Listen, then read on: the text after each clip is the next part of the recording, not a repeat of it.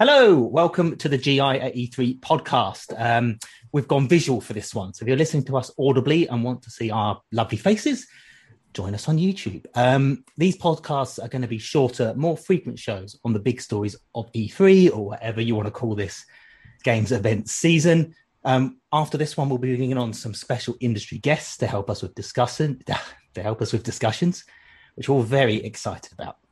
But today we have the Games Industry Biz team with us. My name is Chris. I am head of Games B2B at ReedPop, which is basically head of Games Industry Biz, and I'm joined by the editor in chief of the website, 15 year games business veteran James Batchelor. Hello, James. Hello, you make me sound much more experienced than I feel. Maybe much older than you look. Um, how are you doing?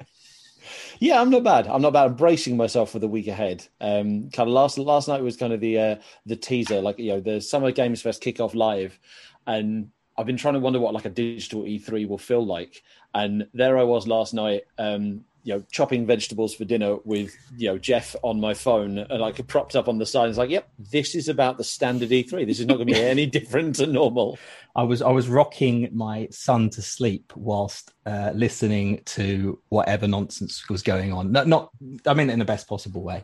Uh, we'll talk we'll talk about that in a moment because we also have uh, the games games industry.biz. I really just GI. I'm going to use the word GI. GI news editor and award-winning journalist Danielle Partis with us. Hi, Danielle. How are you doing? Hello. I'm doing well. I'm very tired. Yesterday was a long one, and I too was. Uh, I was making a curry and watching Geoff on the countertop, nice. uh, which was a very interesting experience. But you know, we adapt.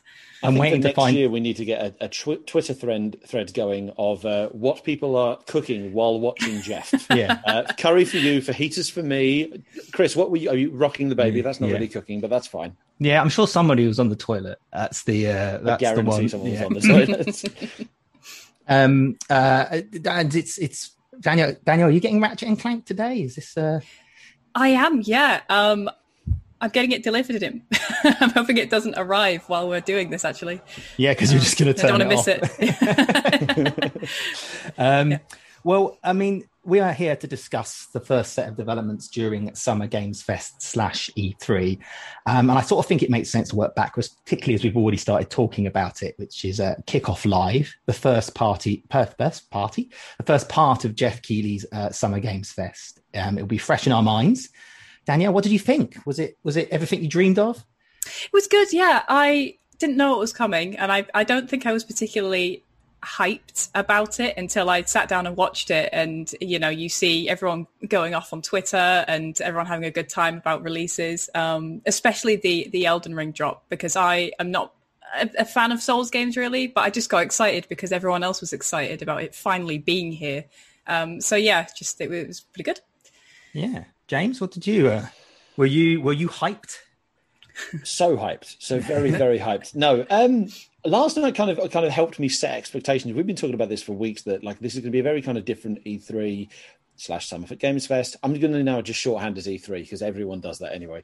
Um, it's going to be a very different kind of E3 or a different summer um, in that we still don't know the full implications of the the coronavirus pandemic on on development so we don't know like the number of of reveals that would have been due this year that would have slipped um and I think like you know this big Summer Games Fest kickoff live, you know, lots of exclusive reveals, world premieres, and it's there was nothing that leapt out at me. Yeah, like you know, the big the thing that people are talking about is Elden Ring, which is a game that was announced two years ago. We've heard nothing about since. So you would hope there's something has some progress has been made in two years.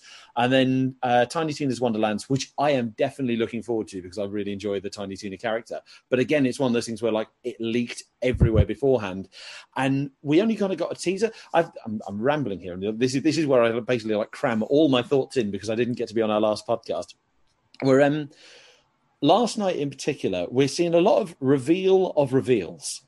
Um, there's a lot of you can see more of this later. And yeah. and I get that because this is the kickoff, this is the opening, this is not the big show. The big stuff is going to come over the next few days, particularly over the weekend. But equally, like to gear up and it's like, oh, here's something really exciting, and I'm not going to learn anything about it. It kind of it's it's it's quite the roller coaster. I quite, I have to say, I was quite impressed. Like I, I was I expected like a load of Among Us map, map packs and stuff, which we got, Yeah. right? but um, I and um, yeah, you're right. It was teasers for the future for a bigger reveal down the line, which I think is kind of the point, isn't it? It's like Mm. here's the here's a here's what's coming. But I was I have to say, like Elden Ring, I don't care about Elden Ring. It's, I'm not a big From Software fan. I tried very hard with Bloodborne, but I know it's a massive thing, particularly in the US market. And it's a huge game, and every single reveal, it doesn't matter what it's about, even if it's a Pokemon Direct, there's people in the comments going Elden Ring, and um, so it's kind of a big deal. And I think it's quite good for Geoff anyway to have got that and secured that in his show. And I- Borderlands, Borderlands is also pretty big, and you know, so I was quite impressed by the level of.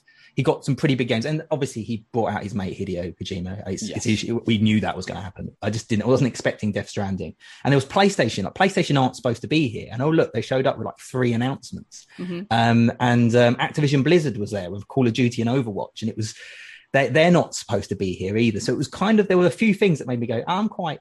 This is pretty good. It was a bit long, um, and it also felt like E3 because I think I said to you, James, before this that um, it was a bit Hollywood. E3 is a bit Hollywood. You always get like Yeah. those. You get the you you get the Keanu Reeves moments and stuff, and you had Jeff Goldblum, and you had Ryan Reynolds, and you had Netflix, and you had sort of Fast and Furious and Stranger Things, and just these little little moments which are quite TV and populist and stuff. And um, it, I don't really love that stuff generally. It's fine, but uh, it just maybe it felt E3, and I think that's why I was impressed. I wasn't expecting very much, and and it was. I thought it was pretty good. But go on, James. What are you saying? No, I, I agree. Like, I, I, it did feel like E3. Um, I think that's kind of what I was alluding to earlier. It's like it didn't feel much different. Like, it- there's been a lot of questions as whether or not this year will feel different because it is digital only. It's like, and it, and for the vast majority of people who are there, you know, for, for everyone but the few thousand that go to LA, this is exactly the same experience that we're experiencing in a good way. Like, so it's like, okay, good. Like, and particularly after last year not having this centralized one week's worth of, of announcements, it being all spread across the summer yeah, last night got me like looking forward to like, oh, brilliant. I'm looking forward to seeing what comes the next night and the next night and the next night. Um, so yeah, I, th- I thought Summer Games Fest was done done well. My uh, the other thing I was trying to interject with was um, I wonder if uh, Elden Ring will appeal to you a bit more. I got bored last night. I made um, I put the the Twilight Princess reveal music um, from the original 2005 trailer over the Elden Ring video, and it works. And I think you might be a bit more interested now. I just don't like games. I, I'm, I just, I'm not very, I, I don't have any patience anymore for, for games that require patience. No. And, it, um, and it's, so it's not like, I, I, I think it's, I was very impressed by how Bloodborne looked and the whole idea behind it, but I just went, this isn't something that I can Yeah. enjoy. Um, not at the stage in my life. Um, I don't entirely sure if I ever could enjoy it. Um, was there anything that jumped out at you, Danielle, that sort of made you go, I want that. That sounds good. And, Um, I, think that the big highlight for me was the Borderlands thing, um, because I, I absolutely loved Borderlands 2 and I, I put hundreds and hundreds of hours into it. But I didn't get Borderlands 3. I just sort of didn't have time. Um, And while I, I absolutely loved uh, Borderlands 2, I, I just think it's it's now part of like a pocket of my life that I'm not in anymore. So I'm going, oh, cool, new Borderlands. And then I'm thinking about all the people I used to play Borderlands with that I don't play games with anymore and just sort of being a bit sad about it. But I probably will buy it anyway because it just, it's, uh, I, I loved the, the Tiny Tina DLC. I think that was one of the best things that they've done. And Oh, if wow. it's more of that, uh, I'm very excited. 'Cause I know It does sound like it's more like that, and um, I like it. I I I loved the Borderlands series. Like, um, I played the first one to death. I played a lot of the second one, and I'm kind of the same as you. Borderlands Three is like by the time this came out, it's like I don't have time for this. I don't have. A, I want to play this game, but it doesn't want to let me. And there's just too much like side quests and grinding, and I just do not have time for it. But the the Tiny Tina DLC is something I always wanted to go back to for Borderlands 2. I kind of wish there was like a, a character creator that let you just you know level up a whatever level you need for that DLC and just Mm. start that DLC. It looks like this game is going to be that on a on a larger scale. There, there there were references in the in the release and the announcement that Tina's, you know, as as narrator, Tina, Tiny Tina is just going to change the rules and the conditions as she goes along, which is like a lot of that kind of spontaneity was what made that DLC so much fun from what I've seen of it. So yeah, looking definitely looking forward to that. I um never played Borderlands, despite the fact the PR once sent me an ice sculpture of myself to promote it, um, which is officially the weirdest thing I've ever been sent in my entire games industry. Also, it was sort of right at the heart of um, of sort of the GMA Defiance sort of period in the game, which is not was not a fun period. And it was like, oh, you're going to post any pictures of this ice sculpture that we've made of you and shipped to your off life size, by the way. Actually, it was taller than me. Um, and um, and you're going to say, no, I'm not going to. I don't think they're going to think I just. Oh dear, it was a diff- weird, weird. Um, it was it was definitely very cool. I've never played it though, so for me it was um Two Point Campus because um yeah yes. shit yeah, that that uh, for a similar reason. Like I remember, you know, it seemed Two Point. I never played Two Point Hospital, even though I love Theme Hospital. And for the same reason, every time they announced uh, a sim thing, which is only the second time, but every time they do something, I'm like, oh, I would love that because I used mm. to love that. Similar thing to what you were saying about Borderlands. Um, that was that was something that pulled to me. It wasn't there wasn't much Nintendo there. There was Monster Hunter stories, so that's the sort of thing that I go in for. And there wasn't much Xbox either. I know that they did the whole um, game, uh, the digital try trial indie trial thing. Forgot the name of it. Um, but there wasn't a lot of that there. But um, but one of the things that jumped out at me because I because I'm doing an interview with the developer later on today was the um, uh, the deal that Sony signed with. Um, I need to get the name of the studio right. Uh, Deviator. Yeah, let's go with that. Yeah.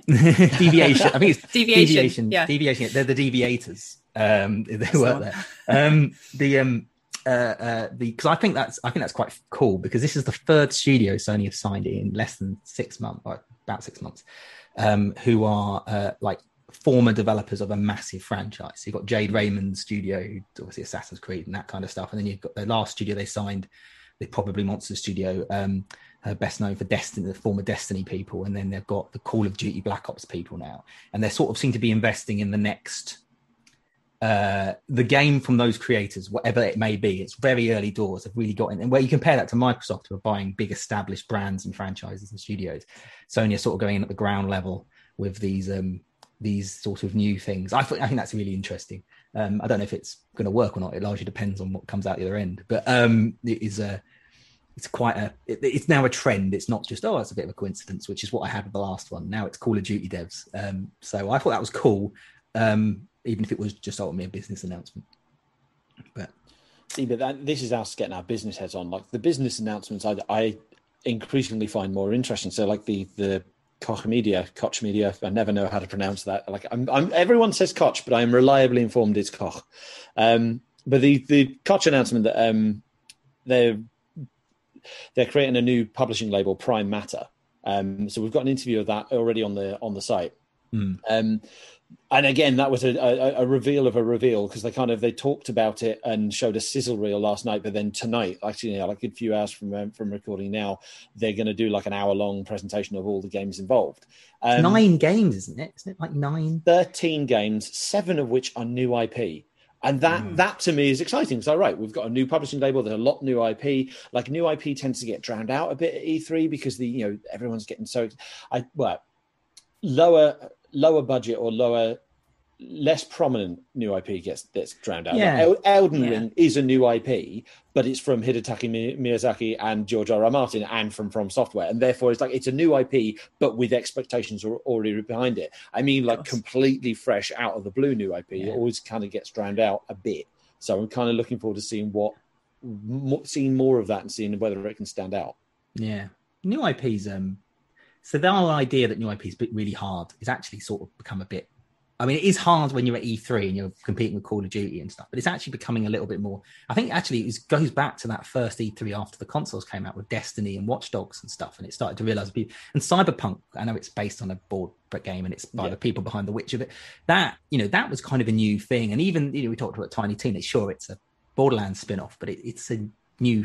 It's it's being presented as a new thing. People do like new stuff, but yeah, it, you have to you have to stand out and because there is a lot of there's a lot of stuff out there. I, that, that so what? James, tell me the prime matter stuff because Koch got deep silver. So why is this? um, I'll be honest, they weren't one hundred percent clear on that. I, like it was so.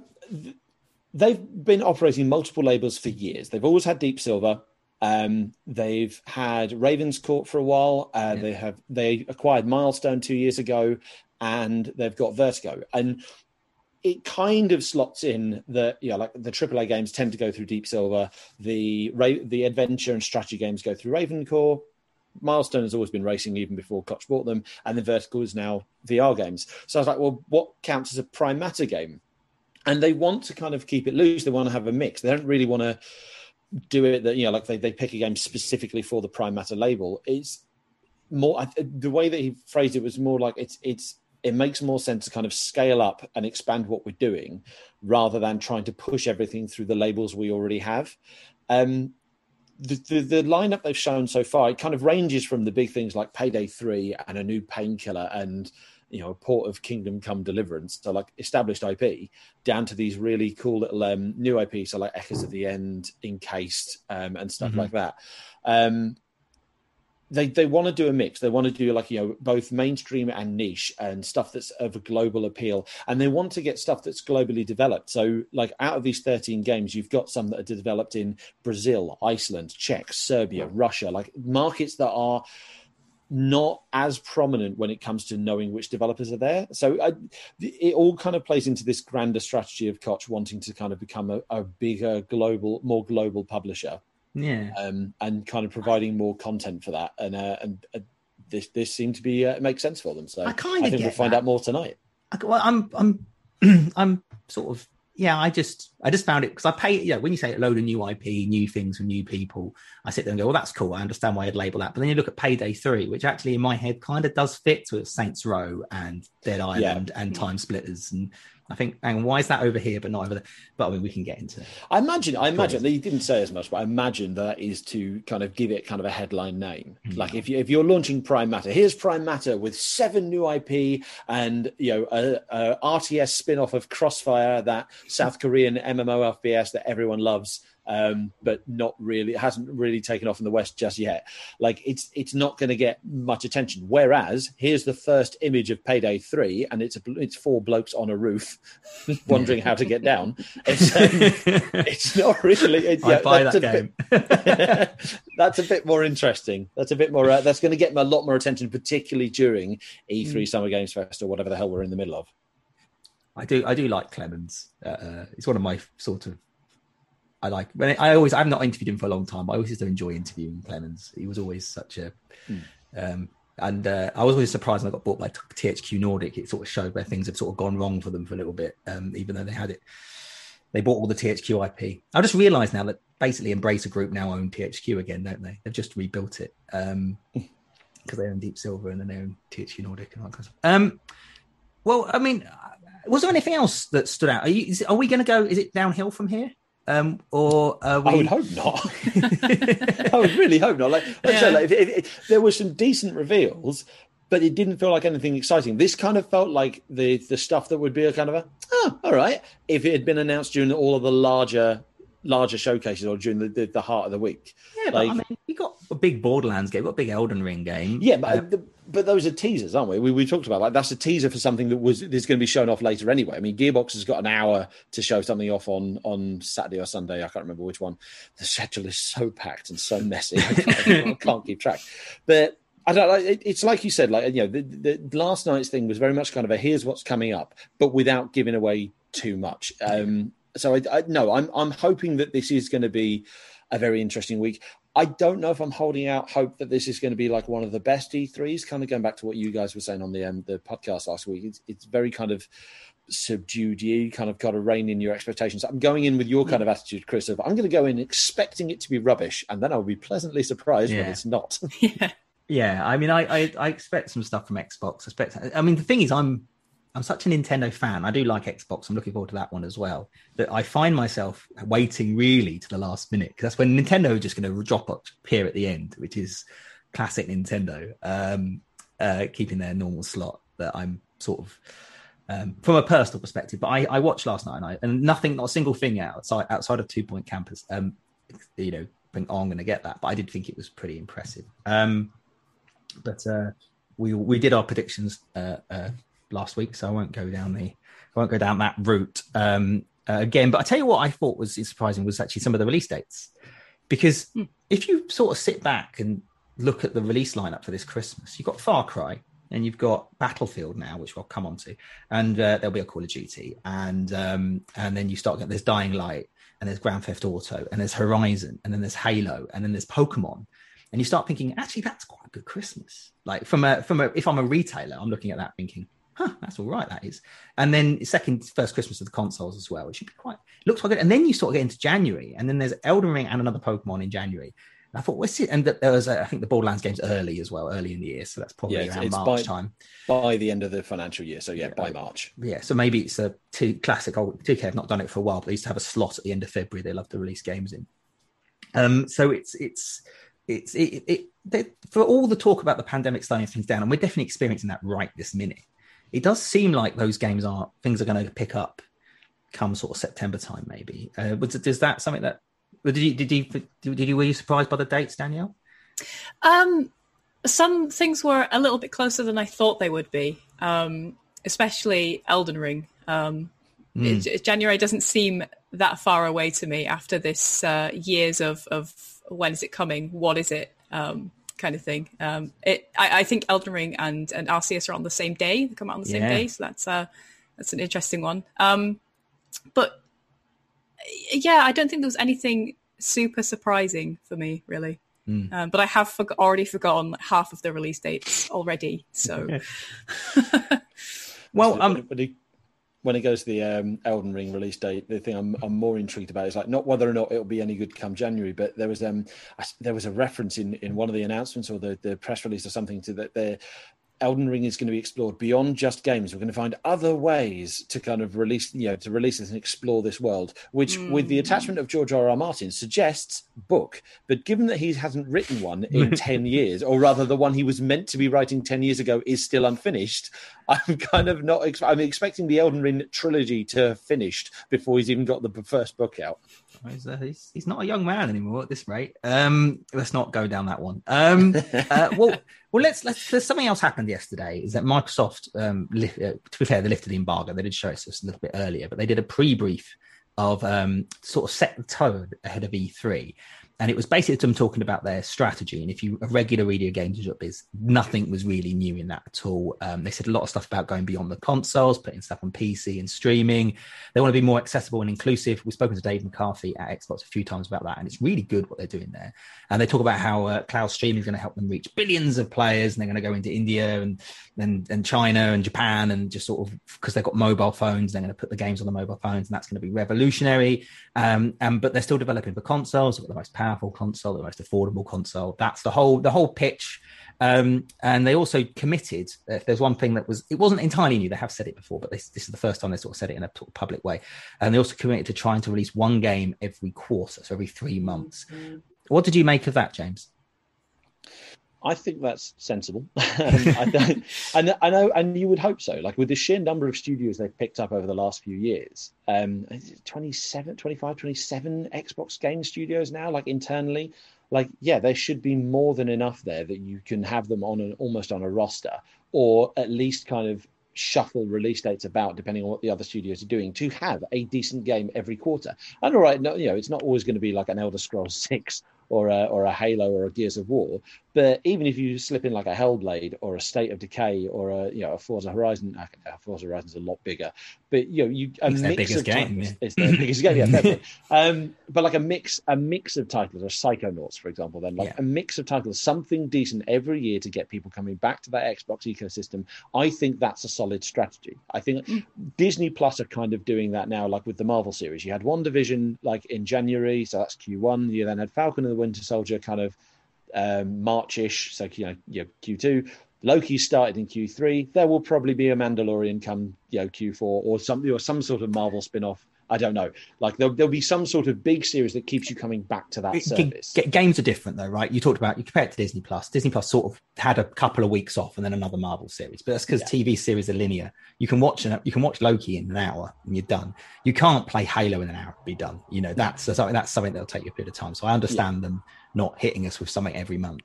Um, uh, but uh, it was yeah. I mean, it was. I think the thing is, this is the thing that Xbox. Rob Fahey talked about it last week. This is the thing that Xbox is lacking. I love their strategy. Like I think their strategy is brilliant. Billions, get more being more accessible, being more inclusive. Game Pass is a cool uh, value proposition.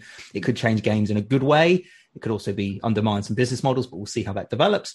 Um, but the thing that made me the thing is, Xbox just haven't delivered the games. Like the whole generation, there've been some exceptions. You know, I'm a big Sea of Thieves fan, but um, quality wise hasn't quite been always there. Quantity wise, definitely not.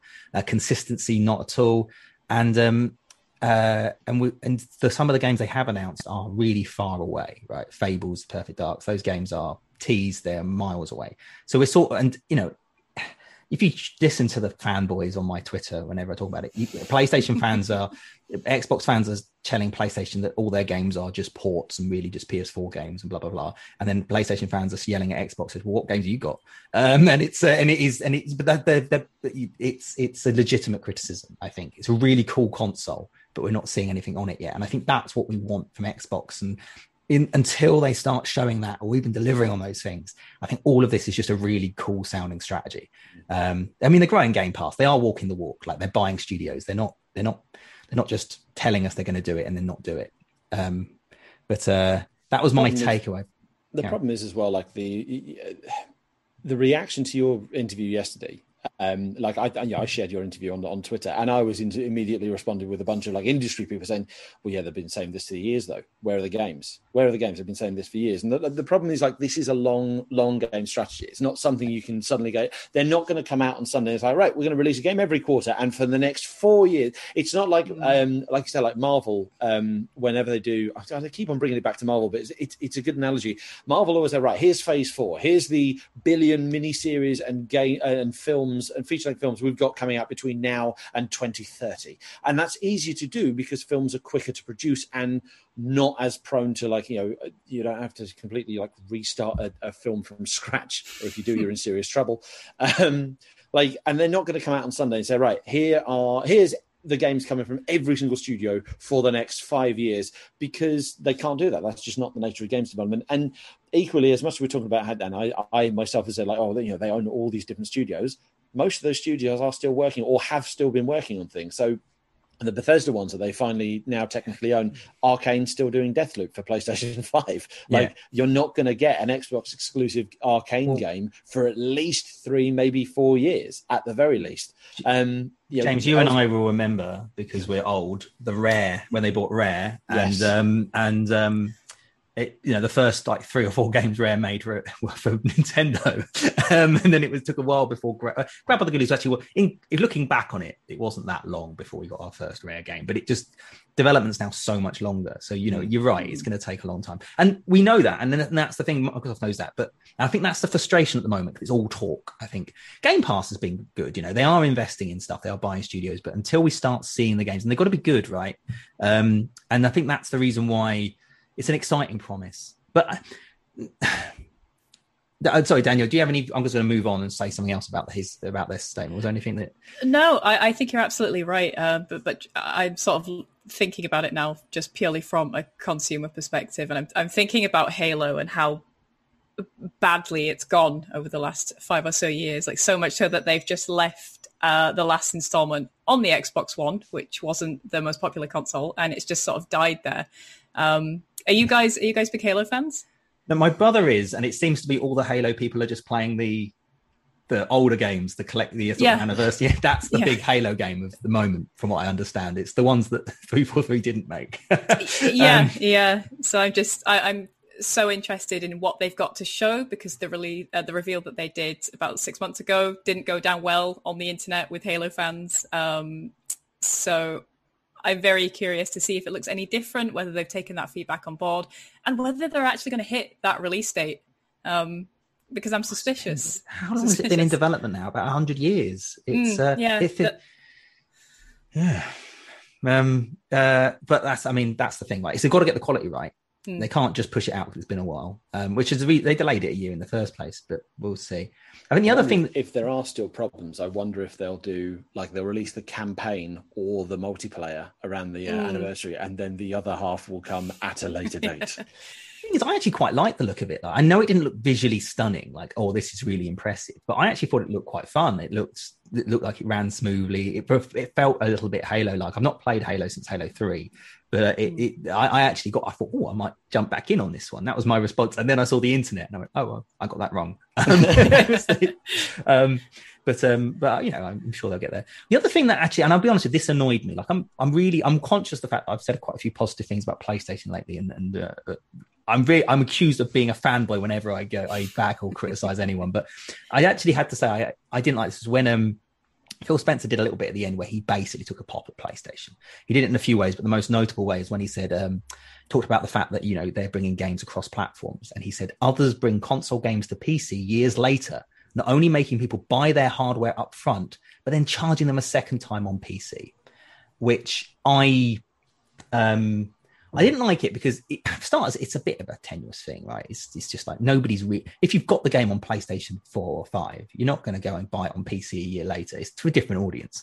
But the thing that um made me go, it's just console war rhetoric. And when you talk about how Xbox is Xbox Phil Spencer goes, oh, we need to move away from this. It's not just about competing on platforms. We're all friends. We're all part of the industry.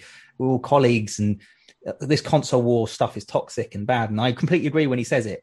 And then he says stuff like that, which just inflames the fan bases again. And it's just like, you're just as bad. It wasn't as, I've seen it a lot worse, right? You know, and as the PlayStation did it quite badly at the beginning of the PS4. They were quite cruel to Xbox.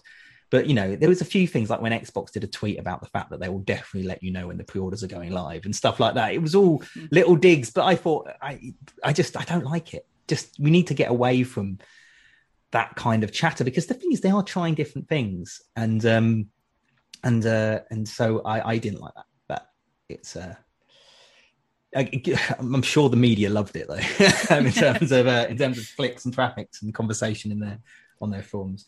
The, the, the console war rhetoric, particularly around E3, always you know brings up some great kind of moments and memes and stuff. Like I, I always remember the uh, the Sony game sharing after the Xbox One reveal that you could not share games across consoles, um, and it was just it was just two Sony people like handing a game to each other. Yeah, there yeah. was a there was a website. I think there was a website around. Um, I think it was shortly after Kinect was come out, and they, and um, Sony did Move, PlayStation Move, and there was a website about the glo- the glory of buttons um, and how satisfying buttons are. because oh, can... I don't mind the teasing. I don't even mind the banter. There was a time when, right at the beginning of E3, um, Sega poached, uh, sorry, Sony poached a guy called Steve Race from Sega, right? And Sega used to be, was like number two to Sega, and they moved him to handle the launch of PlayStation in the US, the very first one. And Sega used to be really like they used to post letters under the door of retailers. So all the retailers that Nintendo flew over to E3, uh, Sega would post little um, leaflets underneath their doors saying, "If you're thinking about uh, buying a N64, then your head's in Uranus or something like that, or something like it was. A, it was genuine. Like it was. It was a bit underhand. Um, but then Steve Race, when he went, he did the same thing to Sega. He went back and did it to Sega. So he started like he popped um, Sega's inflatable Sonic, and it was all just. but I kind of find that funny. Like I thought that's kind of banter. It's all a bit. It's all a bit of fun. It's all a bit of competition. But then and then you just delve into it and the anger and the insults about this, yeah. and it's, it's, just a games console. They're all going to be fine. They're all going to be very successful. Sony going to sell a lot of consoles. Xbox are going to do a lot of subscriptions. Nintendo are going to make millions from just re- one Mario Kart game it released eight years ago. It's all we're all they're all going to be fine. Just it's all well and good trying to just you know you have to just. I understand people want to justify their console, because they may only have one. Most people do, and they have to say, "Well, this is why I like my console better than your console." But that's not. Mm. That's a, is there, there's a little bit of you know my football team's better than your football team, but then there's then there's the toxicity which also exists in football, and I just and I just always think it's a good idea for that that kind of thing to be inflamed by the uh, companies. But anyway, that was my thing. Um, I guess I'm used to it. Every time I do a tweet, because it's all new consoles that come out. Every time I do a tweet about which consoles sold, how things are performing in the market, my Twitter feed gets just flooded with people retweeting it, going, ah, Xbox had a good month, ah, PlayStation had a good month. Just people trying to somehow, as if that matters. Yeah. Um, but, um, but anyway, um, uh, the other thing, the only the final thing, and this is actually from a couple uh, Wednesday, uh, Battlefield was revealed um, or teased. I guess is again they're going to show more in time. Um, not I'm not a massive Battlefield obsessive, but I think the big thing was that it's not going to have a battle royale mode. It's not going to have a single player mode. Uh, Daniel, I don't know if you're a Battlefield fan. Was that a? Um, uh, not really. Um, I used to play a lot of those kind of war games um, as uh, in my sort of teen years. Um, I kind of moved away from it um, because it's just uh, like shooting through bunch of people nonsensically. Um, just doesn't really appeal to me anymore. Um, but it looks really nice. Um, it looks uh, like something that's a little bit different. Um, it was interesting though because it, it felt to me like a, a, game that would come out for free and compete with other multiplayer games. But I saw that it was going to be about sixty dollars at launch just for a multiplayer game, and I personally am like, I'm not paying sixty quid just for a multiplayer game. Um, but lots of people will, so yeah. maybe it'll do all right. Don't know. What do you guys think? Did you watch the trailer? Um, I watched the trailer. I was thoroughly unenthused by the trailer. But I, I'll be honest, not my genre. I'll be honest. Whenever I see something that's the sort of deals with like the climate crisis has destroyed the world, I'm like, yeah, it's too real. I can't. Yeah. I can't. I can't yeah. deal with this. But don't um, forget, it's not social commentary. It's no, not social it's not commentary. Political. Uh, well, um, the um, it's just I didn't realize it's the same storyline to Splatoon. It's, it's um, Splatoon is also about the world has been destroyed, and then this is what happened. So it's, um, it's also it also seems to be the same storyline as the upcoming Perfect Dark, but at least that one we know it's aliens, yeah. not our own fault. yeah, it's well, I just don't. I just you know, it's just a bit too real. I can't handle it. But I tell you what, for me, it's interesting because um, I've been a little bit obsessed looking into because you know when Nintendo this is a weird, really weird tangent. You know when Nintendo stopped making the Mario collection, everyone was like, "What the hell's wrong with Nintendo? Do they not want money?" And I started to realize that in the charts at one point there was five Mario games in the top 20. And I suddenly realized they were all competing with each other. And in a world in a in a world today where games live on, sort of releasing a game that competes with a game that's loads of people are still playing doesn't make sense.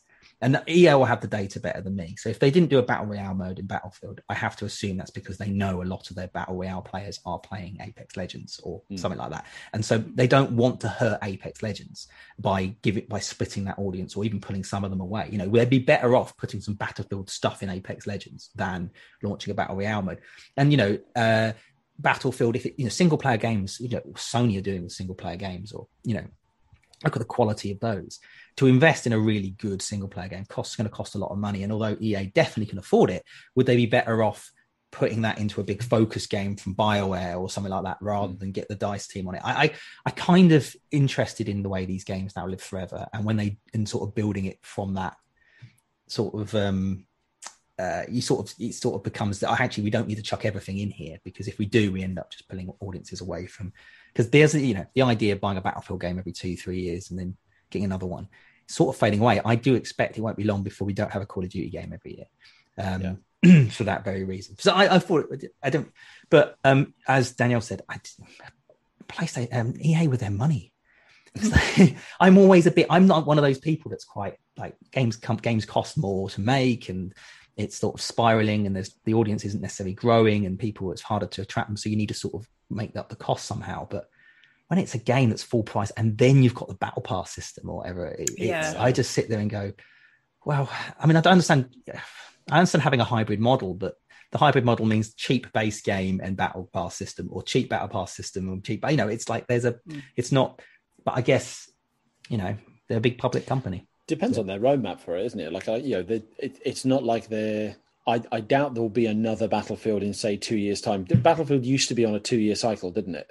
Um, sort I seem of. To, I, sort of. I seem to. I, but they were. There were. There was always like another battlefield on the way, um, and so I, I, can't imagine there's another battlefield heading anytime after this. This will probably be very kind of events driven and season driven, and and yeah. So that battle pass and will, will last a, a while. Like this is probably more akin to something like let's say Rainbow Six Siege. Like, yeah, yes, it's a multiplayer only game, but it will last for. I mean, blimey, when did Rainbow Six Siege come out? And people are still buying the damn thing. Yeah. Um, like I, have been treated, and they must have data as well, like that, that says, oh, you know, NAFL play people play the the campaign. Yeah, we put our heart and soul into doing this incredible six hour campaign that only thirty percent of people get through the first half. We just won't bother. The one I'm intrigued about was um was it Black Ops Four, Call of Duty Black Ops Four that didn't have a campaign? How well did that sell compared to the other Call of Duties? Because I remember there being I remember there being a fuss around the fact that it wasn't going to have a campaign And What I- me and me thinking like that is the only reason I, I even consider a Call of Duty game is because I, I am not a multiplayer gamer, Mm. but I'll give the campaign a go. So right, that's an instant not sale for I, me. I, I will say that I, from what I understand, that the Black Ops 4's lack of a multiplayer game wasn't a business decision,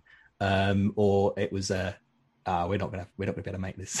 um, it's, a, it's it was it was more a result of necessity rather than a um, rather than a uh, uh, thing, you know. And the fact that every Call of Duty game since has had one, um, with the exception Yeah. of Warzone, of course. Um, uh, but I, I'm, I'm, quite- I, I, don't- I, there was there's normally a timer in the corner of this. I have no idea how long I've gone on for, but it's uh, probably doesn't sound like it's a shorter one today.